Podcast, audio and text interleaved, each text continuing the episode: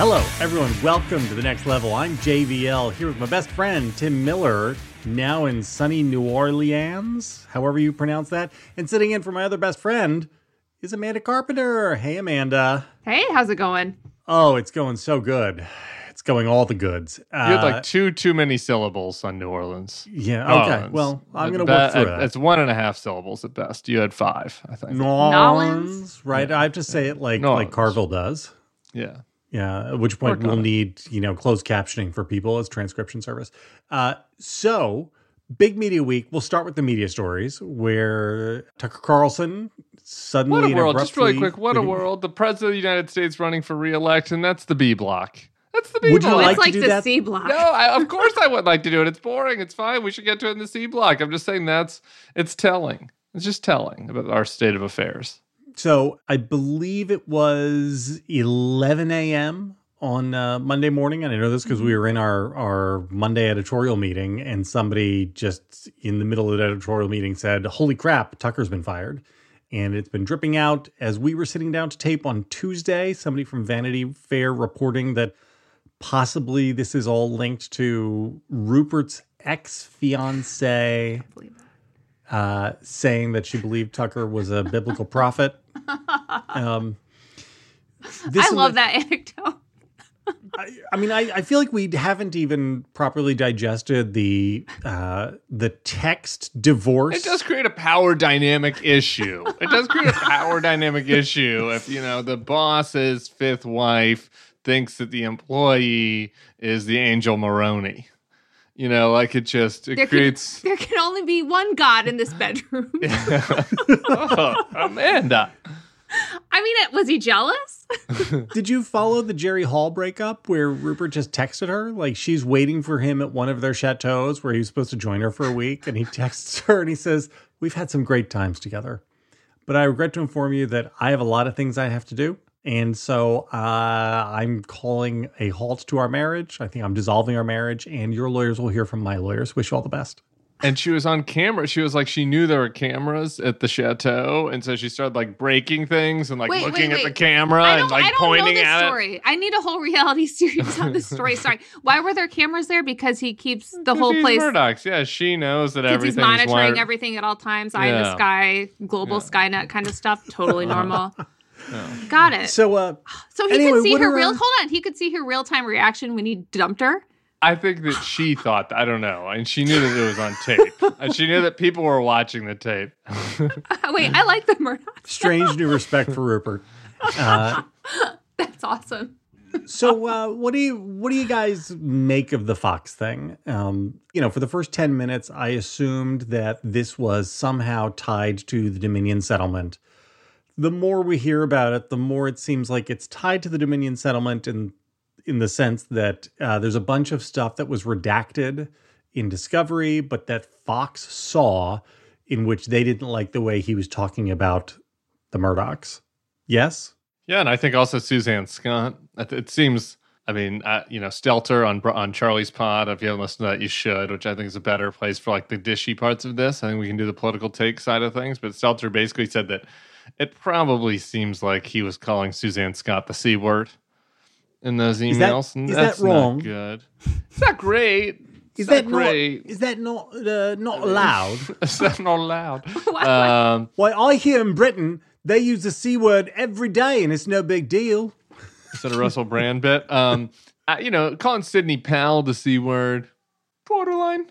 You know, borderline. No, there are so many other words you can use to describe Sidney Powell. Honestly, when I saw That's that in the text, I was like, that is shocking. And yes, I expressed that sentiment on Twitter, and people said, well, you've never been across the pond. True statement, but I'm still offended. Like, Yeah, you don't, I don't. I work in an American workplace. I've never heard anyone say that in a casual conversation. Period. End of story. Certainly Hasn't come the up. Not with the boss, not in text to your producers. It's Yeah. just like a casual, she's a this. Like, what else is he saying? And so that would make sense if he applied that to other women. That probably wouldn't go over so well.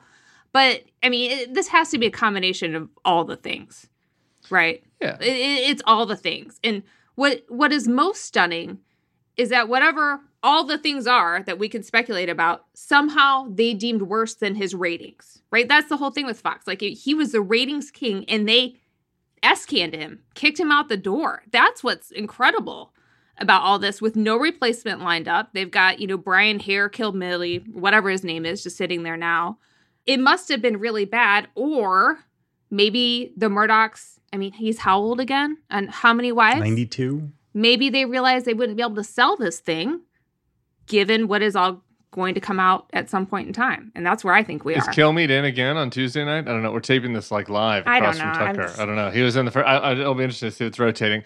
Yeah, I, I think that's right. I mean, the Abby Grossberg thing, I think, is very potentially damaging. Here, here's here. Let's just work from some facts that we do know. Mhm. The culture of the Tucker Carlson staff was not just like broy locker room talk bad. It was like 8chan white nationalist, bigoted, trigger everyone bad. It's like it was as bad as it could get. I mean, we, he, there have been several staffers fired for posting on white nationalist websites. For Blake being a Neff, writer. yeah, yeah, Blake Neff, who was at the Daily Caller and then went with him, you know, was like got outed. You know, his hand. I love this was my favorite one of all of them. There are like six of these like white nationalist bros that got fired over the years from Tucker, working for Tucker. It's like, oh my god, how, how do I keep hiring white nationalists? Hey, Um, JVL, but how then- many people have you fired for being a racist, white nationalist, Christo fascist? Just wondering. The, At least one. carry the two. Zero. None. None yet. The, None yet. So anyway, the, the Blake Neff one I always liked the best though because he got outed like posting on one of these shit posting sites, you know, like message boards because he he did a picture of something and and his reflection was in the window. and so it's like the you know it's like this stupid uh stupid criminal tricks. It's like his reflection was in the window, and so people were like, "Oh wait, it's the Tucker Carlson guy." There was always already some suspicions that it was him because some of the stuff he was posting was showing up in the monologues. Anyway, you know it's really really bad, and, and so getting to see all of it is enough. I think you combine that with Rupert's ex- thinking that Tucker was a prophet. Combine it with uh, like the January 6th stuff about, you know, the Ray Epps stuff. Even for Rupert, like this was getting a little weird. You know, it was getting a little weird in particular. Like there's a lot of bad stuff on the show, but that one in particular is happening. Combine it with Dominion, combine it with Grossberg.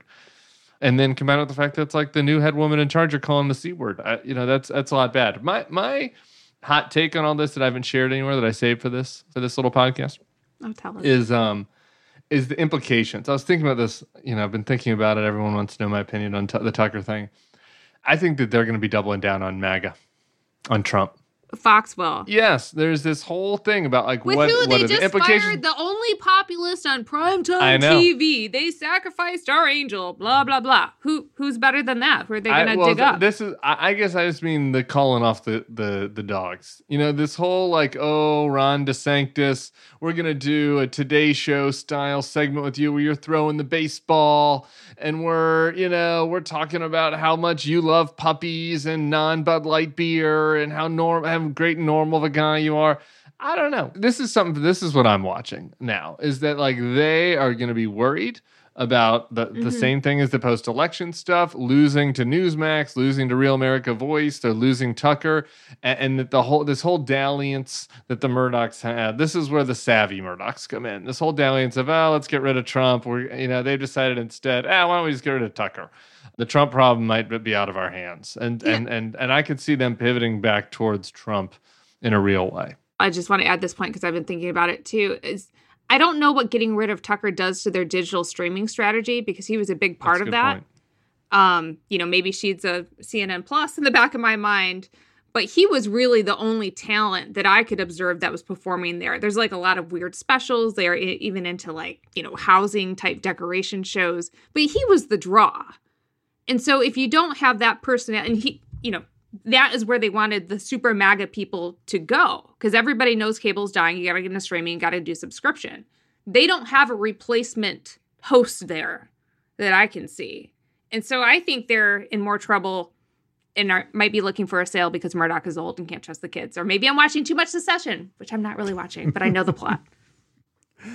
So here's here's my question to you. One of the things Sarah said to me at some point in the last month was that when she does focus groups and asks people questions about their media diet, that as often as not, instead of saying Fox, people will say, I watch Tucker. And this is like Xerox and photocopies, right? They, you know, what they mean is that they watch Fox, but they say Tucker because mm-hmm. Tucker is Fox and he's the big thing that they watch on Fox, et cetera, et cetera. Because this is really like, you know, Stalin unpersons Trotsky, and all of a sudden, Trotsky no longer appears in any of the photos in the Kremlin, right? He's just like Tucker's just gone. He's there on Friday. He signs off, says, "See you guys on Monday," and then he's he's gone. They're running commercials and promos for his show on Monday morning on the on the network, and he doesn't go on air. To have your audience and to just disappear their big star without any real explanation can you do that without losing the audience? Doesn't that smell like cancel culture? I mean, these these are people who are primed to sniff out cancel culture anywhere in the world, right? Does that feel a little like cancel culture to you? I I don't know. Like, what does the Fox audience do about this? Or nothing? Do they just come back to their pellet? You know, they're like little hamsters. Like, you know, they go over to the salt pellet, take that. It depends on what he says and whether the audience can find him and this is what I'm really most interested in is what were the terms of his contract? We know that he's getting paid out for the duration of it. I don't know how much further that goes, but how much is he sidelined? Because the way that these contracts works, they essentially own you whether you go on the air or not. Right. I don't know what kind of outs he had. They're called outs in terms of you being able to do other times of media. But given that he was on prime time, obviously there's going to be a non-compete.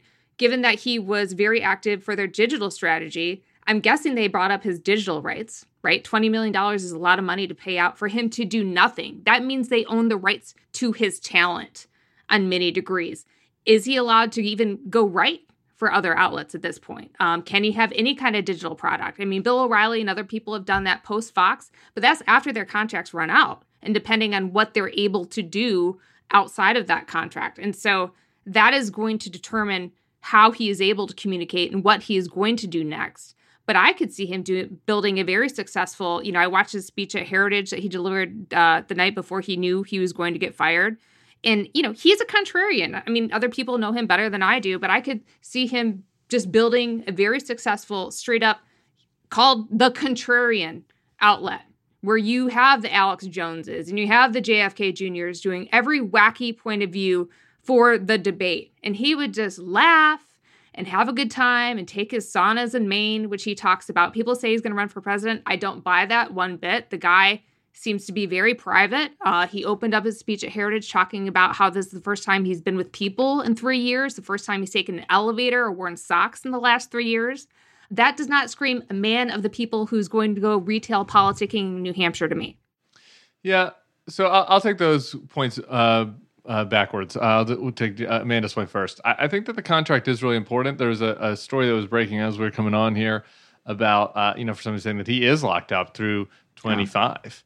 Um, now, again, can you can you cut your way out of that? Can you you know can the big time lawyers come up with something? You know, can you decide? I mean, he's a very wealthy man. Can you decide he doesn't want to take the money? you know, there are a lot of ifs on that. But running for office uh, is not a competitive move you know um, that is something that he could do. Uh, i agree with you. I think he's a weird fit for it. I um, that was a lie that he told at heritage. He's, he's an easy liar because uh, i saw him in front of a big room of people just like three months ago in arizona. Um, but his speech there was was very strange in some ways it was interesting when i read about the turning point usa thing because at least his speech was interesting. It was provo- it was provocative right? Whereas everybody else said the same shit. Like uh, his his was faux introspective probably but introspective you know and uh, it just wasn't a normal stump speech right? Uh, and so I, you know he's not a good fit for uh, for that for a lot of reasons. But if he decided to do it he's obviously extremely talented performer. So you know i i don't think it's a zero percent chance right? and this guy is just like what the hell am i going to do? Is he going to really fish? Fishing gets boring you know? This is like the tom brady thing you know in sports where people are like oh you're going to go hang i'm going to go hang out with my kids i'm going to spend time with my family you know, that's great. I'm sure Tom Brady loves his kids, and but spending the time with the kids is, you know, careful. You know, you, you, yeah, you, you, can you can get your fill. You can get your fill. There's you can cherish every moment with them and think, you know, I'd like something else to do.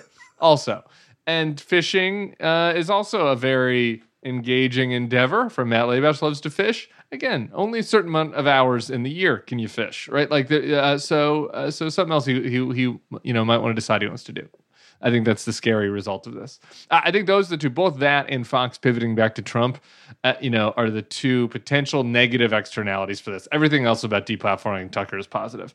Lastly, just on the to the pellet question that JVL asked about with the Fox viewers, I think the question is what percentage of these people are full MAGA and what percentage of them are TV zombies, right? Yeah. I had a very lovely lady who I, I met um, on the street the other day. She was like, I see you on channel 72. And, you know, I get the sense that this person, God love her, just like leaves on channel 72, MSNBC on uh, locally all the time, right? I think that there's a big percentage of the Fox audience that just leave on channel whatever it is. They're Fox people. I'm Brian watching my shows. yeah, I'm watching yeah. my stories. Hegseth will come on, whatever. There is a percentage, just based on the numbers, that tuned in for Tucker, that did not tune in for Bret Baier, that did not tune in for Hannity, that turned it off when Hannity came on, or Laura came on, rather. Uh, and so, do those people disappear? Is that a meaningful enough number that, that Fox needs to, you know, figure out how to how to deal with that? I don't know. And there and there will also be, you know, vultures out there. Shapiro, Bannon, you know, all these people are gonna smell blood. And I said that was my last thing. But my last last thing, people are like, "Oh, who cares?" Kind of. I I, I can understand the sense of like, why obsess over this? Like, it is it is just going to be the palette. It is just going to be a rotating cast. Tucker was a category difference from all these other people. He just was. Like the, the types of material that he trafficked in was more pernicious uh, than the other uh, hosts on the network. His brand you know, like these other people, when you go to the CPACs, when you go to the Turning Point USA things, they're walking down the hall. They're celebrities. They're, you know what I mean? They're like they. You want their autograph. You want their picture with them. The Tucker connection was different. Like I'm not saying it had a ton of depth, but like there was something there that he was molding them in a certain way um, ideologically that was that was very I I think damaging to our to the fabric of of the country but but I think gives him a lot more power and influence than say O'Reilly who was just really really famous but kind of like doing the stuff that everybody else was doing it just like a little bit better I just want to close this segment by acknowledging that I was right about Dominion and ha- having consequences. That's. That's right. I mean, I'm going to get a t shirt. All right, Don Lemon. Do we have anything to say about Don Don Lemon's being cashiered? Yeah, let's pour one out for all Don Lemon he's been good to the program cheers buddy uh, hopefully he gets down here to Louisiana. I believe I'm the only person here who's never been on his show. Correct? Yeah, probably. Yeah. correct I mean, Look at that. since you, No. JVL never invited to Don Lemon's show. you wouldn't go. It's like you're dying to Yeah. do cable news, JVL. yeah It would be nice to be asked, Amanda. It would be nice But to after be you say asked. it so many times, people don't. All right, do you, want, do you want me to get you on the 11th hour with Stephanie Ruhle? Yeah, it's great. Yeah, it's we on can we can make this happen for It's you. It's on 11:15 p.m. Eastern. I'll get you on there by Memorial Day. You ready? Is that what you want to do? Yeah, Memorial Day is free. You can probably get on 11 Memorial Day p.m. on. Memorial Day. Yeah. In the pre Zoom days, do you guys remember this? Back when you have to actually get to a studio, yeah. there was a certain class of Washington pundit who would be the, the one willing to say yes to like 2.30 in the afternoon on a Sunday.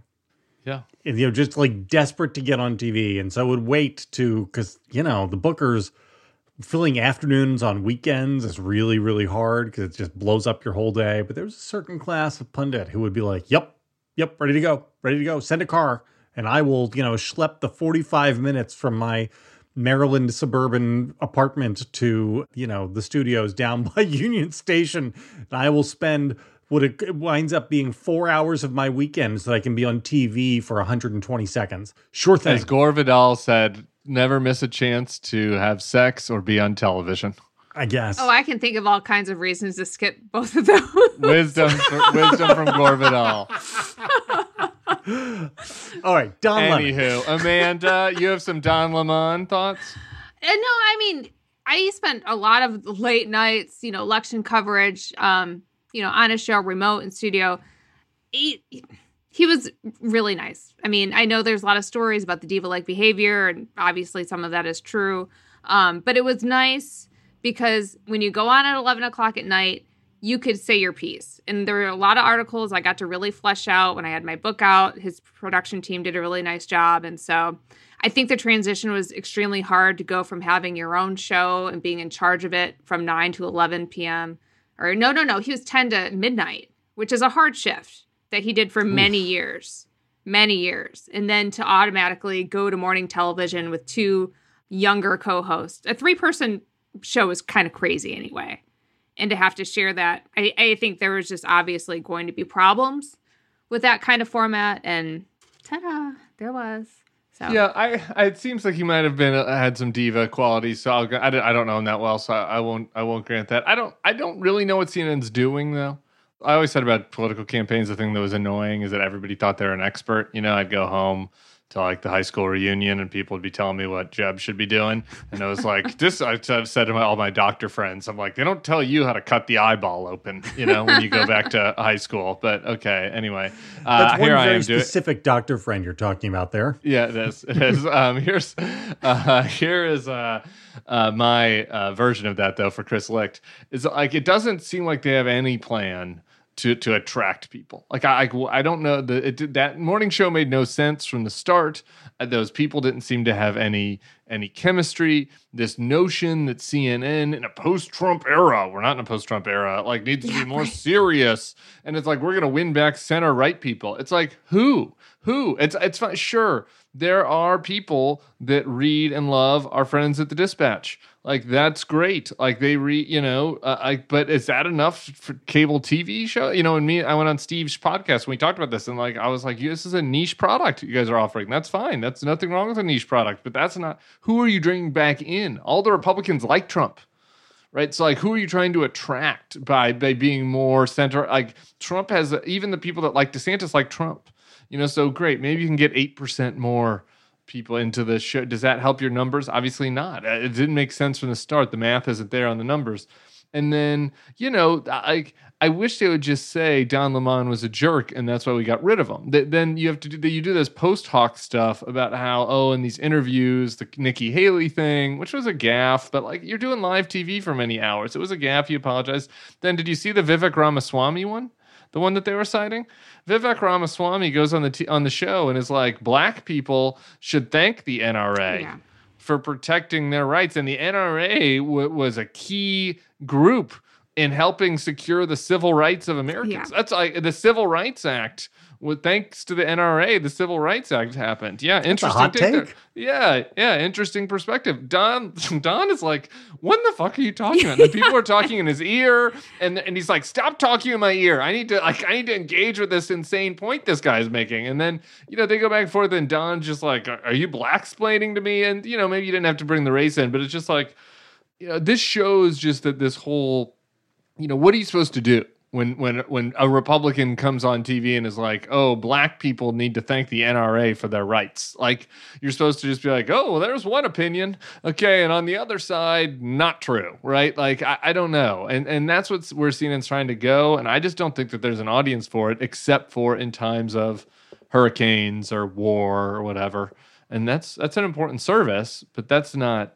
you know that's not a Tuesday. Here's a question that kind of gets into how you think Fox is going to lead into MAGA or Trump and what Licht is trying to do. You know, that debate that Don was having with Vivek, like in the Zucker era, that is definitely something they would have thought, yes, yeah, lean into been like keep it running. Lean into this, Yeah. like let's engage. And you can see Poppy just leaning back, scrolling her phone. She's like, uh oh, this is not mm, eject, eject.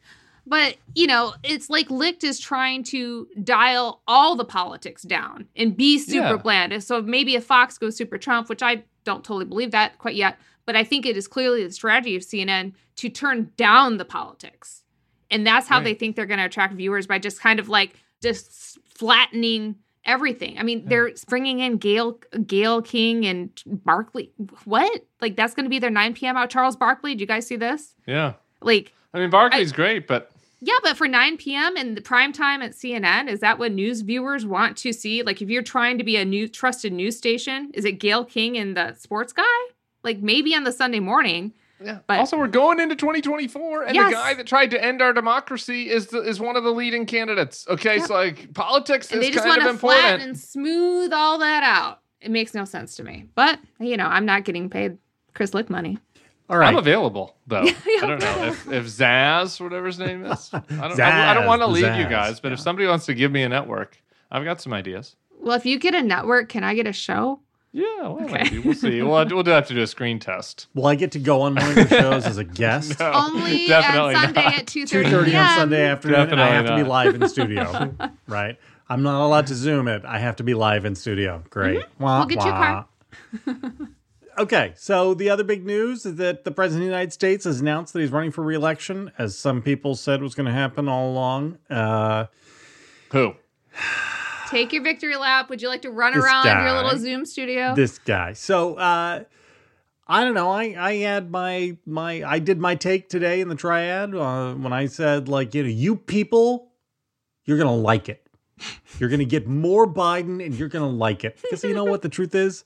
I think people are basically gonna be fine with it, and uh, especially if Trump is the nominee. All of this stuff about Biden is too old is going to go away, and everybody's just going to say five Hail Marys for him every night that he doesn't fall and that he basically can make his way through November of 2024 because there is nobody better. If if the goal is to to beat Donald Trump again, Biden is the best bet. He is he is the best. Even if you had a, a magic wand and could just tap any Democrat to become magically the nominee, you you wouldn't want anybody other than Biden. Am I crazy, Amanda? No, I know. I my it's it's remarkable that he's completely cleared the field, right? Like there's no challenger. I, I think that is the number one testament of his success. He has convinced everyone else not to run before he's even declared. I mean, today Bernie Sanders put out the statement essentially saying, "Yep, yep, we're going to do Yep. this thing." Uh, he he is the unity candidate, which you should expect from the incumbent president. But still, given his age, given his approval ratings aren't great, I think that's pretty remarkable. Well, this is one of the marker historically one of the markers of successful reelection campaigns is that you have to avoid a primary, right? And if as a sitting president you avoid a primary, then your chances of winning reelection go up a lot. Unless you're Trump. Can I? I, I want to range about the age thing for one second, and then I then I have some other announcement thoughts. But to, since you brought it up with the with the Biden age thing, I've said it. You know, Sarah, everybody said it. Like there there are legit concerns about the age. I have I have anxiety about debate two. You know, something happening that shows the age when it's too late. Right, like all of that. I have anxiety about it. It's just it's a it's a risk factor. There's a risk factor with any candidate. But I gotta tell you, it feels like some of the mainstream outlets like are you know trying to go overboard in in focusing on the age thing in order to like display Yeah. their lack of bias or whatever. There's a Mhm. Times editorial about it the other week. When was the last time one of these places did an editorial about Trump's age? Like Trump's age gets like thrown in as like a throwaway line in article in like editorials about Biden's age. Like, oh, by the way, Trump's old too. It's like Trump is old as fuck. Okay, Trump is out there just eating well done steaks. All right, like that guy, his like his brain is mush. I, you know, he he is he's bragging about doing like a basic cognitive test, like remembering five Man, words in an order. woman, right? TV, right? Like, I mean, you know, stuff that you know a child could pass. I mean, so I, I, I just don't. And like, who's his VP going to be? Like, it's certainly not going to be a, a, somebody that everybody's like, oh man, we're going to be Kari in good, we're going to be in good hands if Kari Lake is in there, or Tucker, or whoever, Elise Stefanik. So I I just that that part does bug me that there's this asymmetry of all this that, that is, uh, and and I feel like that this is going to happen over and over again in this in, in this campaign where people feel like they have to, you know, try to make this something, something more than what it is. I mean, th- there's a there's a reason for this, right? And What that is is that the delta between what Joe Biden sounded like in 2012 and what Joe Biden sounds like in 2023 is noticeable. Whereas Trump, word salad is word salad, right? And this is in in a weird way, his cognitive That's not true. Go back and watch the Trump Larry King interviews. Well, He's an I mean, idiot, go but really he's far, not- right? I- Compared to 2016. Yeah, he's, he's using three syllable words, and Trump's using three syllable words in the Larry King interviews. I, someone just did a tweet about 2010 where he was talking about topography. Ooh, that's a lot of syllables. Trump's not saying that. Yeah, he's not saying that word now. Okay, I don't. I Trump is Trump is declining. All right, he's the same, No, he is, but, but, he's what declining. you see it with Trump. So again, just having watched a bunch of videos back to back of him, the where you see the decline is not in the words themselves because he just talks gobbledygook and has been talking gobbledygook for, you know, 7 years. You see it in the energy and the animation. And so you see it. And that's why I I'm fine with people writing all these thumb-sucking pieces about it because the truth is if if Trump and Biden are the nominees, then everybody's just going to see the crazy right? I mean, Right. it- it- it's going to be obvious when you see Trump. I mean, the choice is, you know, do you want the old guy who's crazy or the old guy who isn't as sharp as he was four years ago? But the strategy for Biden will be much like it was in 2020 is to just lay back and let the contrast serve itself. Yeah, just say, hey, I'm I'm governing. I'm busy governing Yeah. America. Yeah, right? But that's, you know, it's it's it's a little risky because action usually trumps inaction. Um, we'll see. But on the point about be- being annoyed that people always co- uh, reference Biden's age, I mean, they have to say something. I mean, it is sort of the both sides thing, but that's like the most obvious thing to say, right? They're not saying he's a terrible president, his programs are failing. He's just saying, yeah, he's old. Like it's unavoidable. And so I did, Yeah. he's just got to make do with it. Did you guys see my other take, the RNC's uh, response video? No, You not seen this, JVL? no. Oh, you're gonna love this. The AI. Tell me more. Yeah, the AI thing. The RNC put out a video about what life would be like in 2025 or 6 if Joe Biden was reelected. And it included all AI images. And it was, you know, this like hypothetical dystopian future where San Francisco has, you know, they're, they're like martial law has set in in San Francisco, and you know, Do they know Joe Biden's president now? now, right? I mean, it's just like these guys. Like it's so it's such the D team over there. I, the ta- the talent drain. I, I I feel bad for the 26 year old Democratic strategist that has to compete against like 15 other really smart people to get the job of like deputy rapid Wow. response director at the DNC. And it's just like these clowns that are getting these jobs at the RNC because they're the only ones that'll raise their hand to be like, I guess I'll do it. I'll take this. Um, like I, it's just the weakness of their opposition.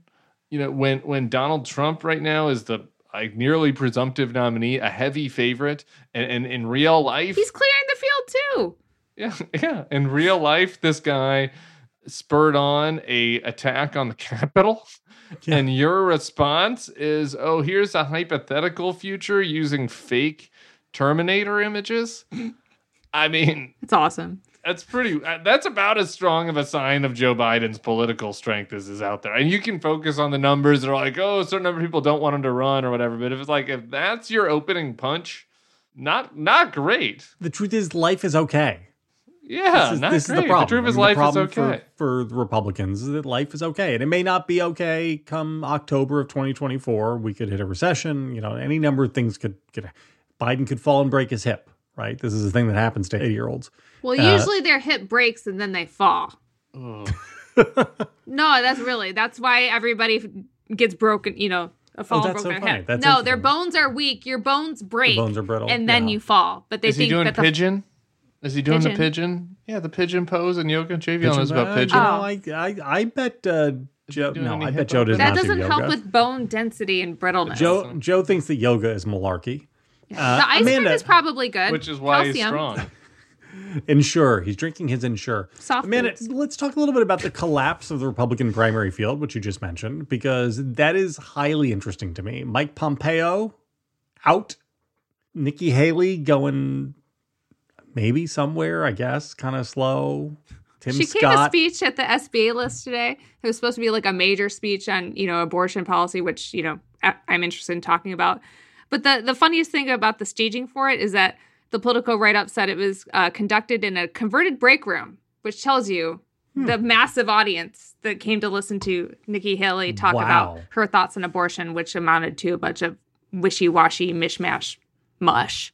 Just really Um, quick on Tim Scott, pundit accountability here. Not a virgin. That was we we did discover after the last podcast, and Amanda actually helped with the research on this. It wasn't Sadly. personal, uh, you know, uh, but on Sorry. so he was only the 50 year old version? yeah, he- I don't forty, I think. Who was Um, the 40 year old? Yeah. So, so anyway, I just we corrected it in the show notes on the last show, but this is we're accountable here. Okay, we're, this, this is not fake news. This is not disinformation. If I say something that's wrong, I do like to correct myself. Not a virgin any longer. I mean, he was a virgin for quite some time, but not a virgin any longer. Okay. Anyway. The thing that's weird is that he's just not married. I mean, typically presidential candidates are married, or at least have like a long time partner of some sort. He's an outlier in this respect, especially for the church I- community. No. Can't remember when our last unmarried president was. I mean, this is Edith like, Wilson. like no, I mean, you know, maybe like James Buchanan wasn't married or something. I don't know. Uh, I you know we have to. That's an Adam Kuiper question. But uh, Well, anyway, the point is nobody realized that he wasn't married, let alone other things. I derailed us. The the field. We were talking about how the field. the unscheduled disassembly. So the, yeah, No, so there's th- that in the with Tim. Scott, which will derail any conversation. Yeah. Um, let alone when he's asked about abortion, he brings up banking committee hearings, which also like, okay, maybe the unmarried guy who was a virgin until he was 40 or 50 years old shouldn't be talking about abortion policy. Just saying. Strikes me as kind of weird. Everybody says he's the next big thing. No, I don't. I think that disqualifies you from the conversation. Sorry, that's my personal opinion. Glenn Youngkin apparently says that he's waiting to make a decision after November when the Virginia legislature session closes, which pretty much means keep giving me money, maybe. He'll have a hot eight weeks to get to uh to Iowa. yeah, but he's not running. so that leaves Trump, Vivek Ramaswamy. Vivek, whatever. Asa. Oh yeah, he's running. Okay. Haley and Tim Scott, right? Yeah. What a and field. Tiny D. I'm, I'm going to say Trump has cleared it. Why doesn't Tiny it? He's not running yet. Oh, Chris Christie. Oh, Chris Christie. Has Chris Christie actually declared? Is he just playing footsie No. to get more interviews and talk like a tough guy? I The think Chris so. Christie Leibovich uh, like breakfast interview. If you haven't read it in the Atlantic, it's so good. It's amazing. just so um, yeah, I think Christie doesn't run. Uh, I think Brian Kemp doesn't run. You know, we're going to wind up with a very tiny field. I think. Which everybody you said was good for DeSantis. Yeah, I st- Sununu. No, Chris Sununu is not running. Um, I just want to say gut check. Do you guys think Ron DeSantis is running? Yes or no? Yes, of course, yes.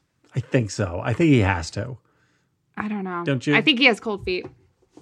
Oh, I think he has cold feet too. Um, Yeah, so well, they're about to announce 30 million raised. It's it, that, it's hard to say no once you do that kind of stuff. A lot of pressure, internal, and this is why he's flying to Japan. He's doing I, the mailers. I, in, in the article I have tomorrow on his campaign, a friend in Iowa sent a mailer that they're sending into Iowa. I mean, that had quotes from people from all the early states.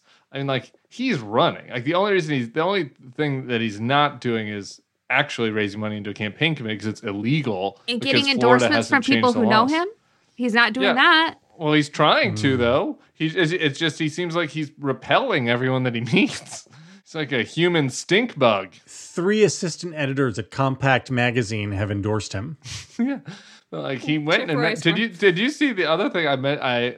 I have eight half-written articles right now, which JVL really likes. Um, and one of them that's coming soon. Um, did you see Lee Zeldin? Lee Yeah. Zeldin was like supposed to be in DeSantis's leadership team, and every he was the big hot thing, and everybody was like, "Oh, Lee Zeldin." DeSantis went and campaigned for him, endorsed Trump. So, Tim, what is it when you have all this money, all this potential? Why are these people bolting? Why does Lee Zeldin bolt? I mean, that's kind of a dramatic move. He has a stench on him. Well, yeah, but Like, still, a- like, okay, so he's an not a real one. opportunist, stinky, stenchy person. Why does he bolt? He doesn't think that he's going to win.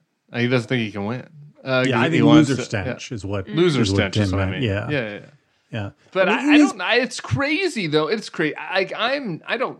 I'm not exactly bullish on Ron DeSantis, but I, I do think everyone's overstating just how disastrous of a situation he's in. I mean, like a lot can happen between now and January, and he's the only one standing there with the bag.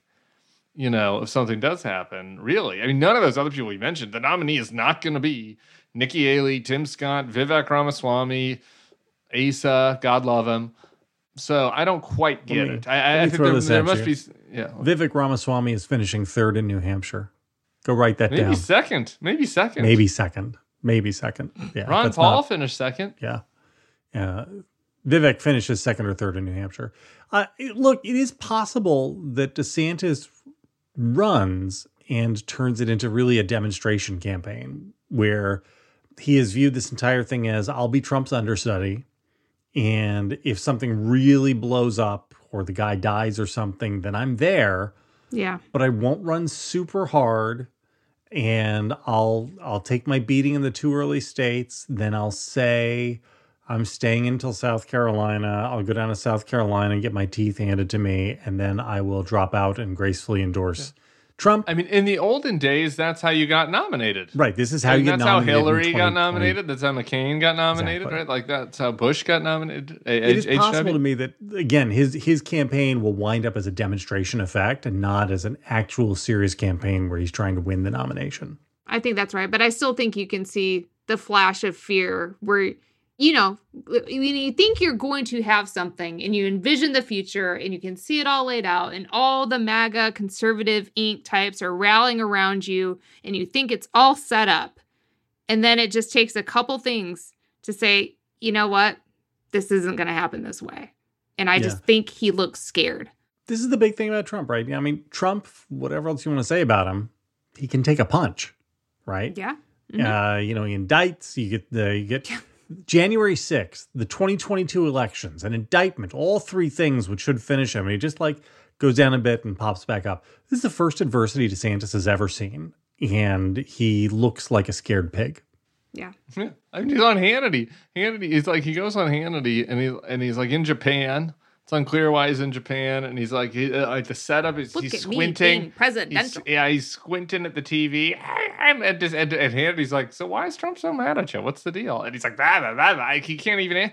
It's just like I, I Hannity. I trust. As, his wife is sitting there like perfect like if you picked out a woman from an oil painting as first lady she's it's just and Yeah. he's just bugging out the contrast can't between them it. is so funny to me I t- let me tell you, here's a little behind the scenes scoop for people who've made it 50 minutes into this podcast. Like I, as as somebody who dealt with Hannity, the Hannity interview.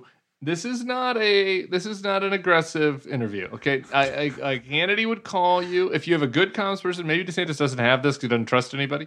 But if you have a good comms person, they can call up Sean, and be like, "Hey, Sean, like, what are you gonna ask?" And and like Sean will tell you what he's gonna ask. And so like DeSantis got a very light, uh, just a nice little softball about why him and Trump are beefing, and like he just can't field it without looking very strange.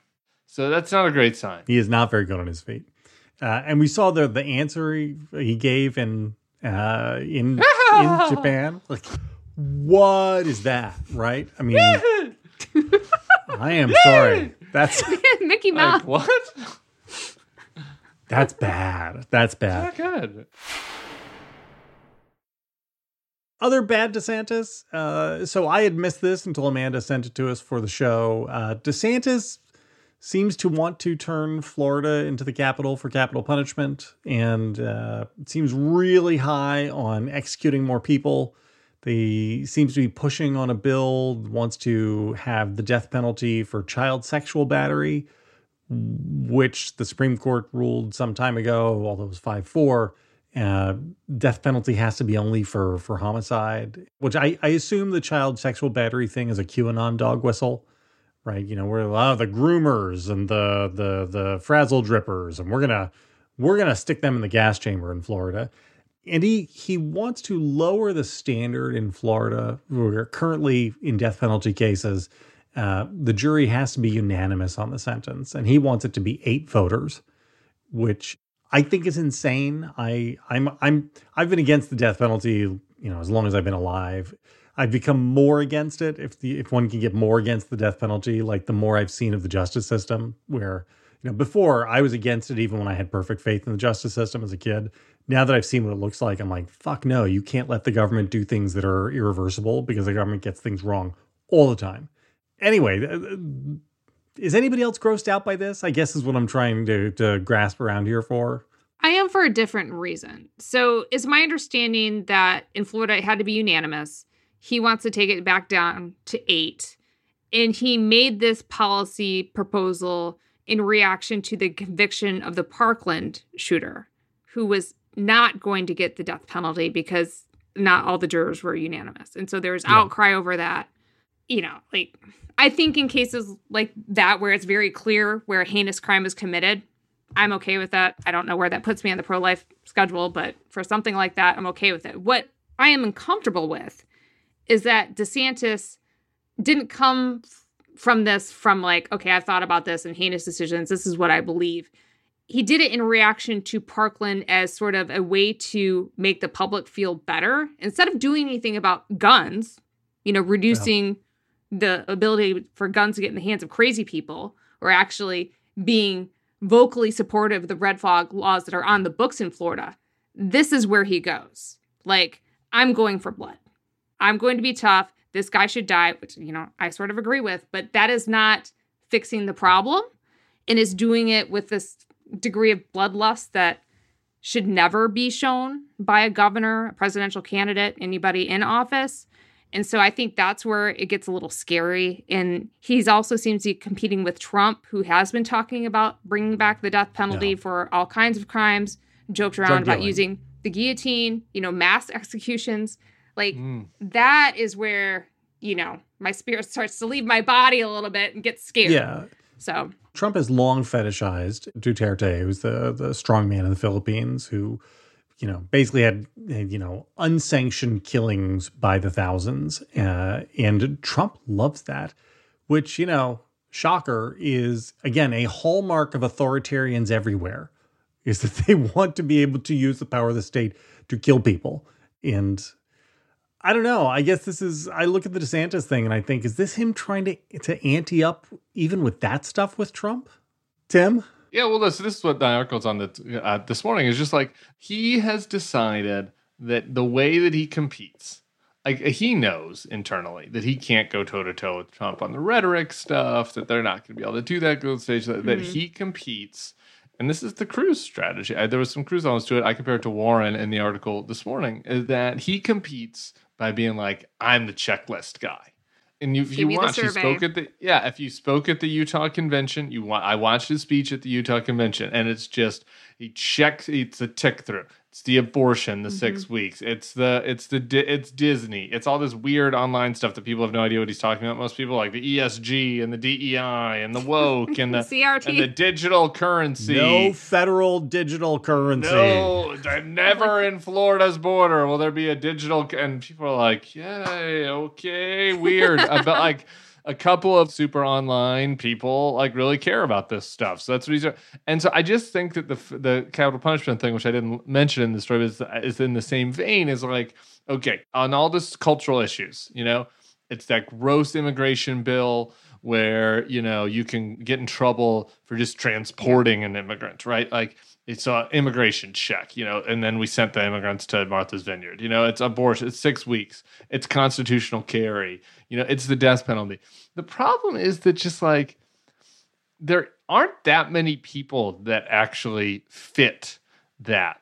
Like people say that the mean Republican voters? base, yeah, voters. Like there are like there like there is not actually a majority of Republican voters that are like I'm hardline right on every single issue like people have complicated views you know like like it's not like it is on twitter.com where there's a war and you have to be on your side side all the time. Like regular voters like they have some pretty crazy views on a lot of things. Republican primary voters like for the fact that donald trump won the last election for example and immigration stuff.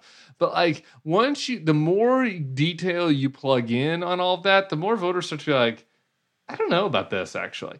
And like warren ran into that in 2020 and i do think that, that this is DeSantis, um, it's a strategic move to check off all those boxes, and it's not actually serving him as well as he thinks. Boy, howdy. Well, uh, good show.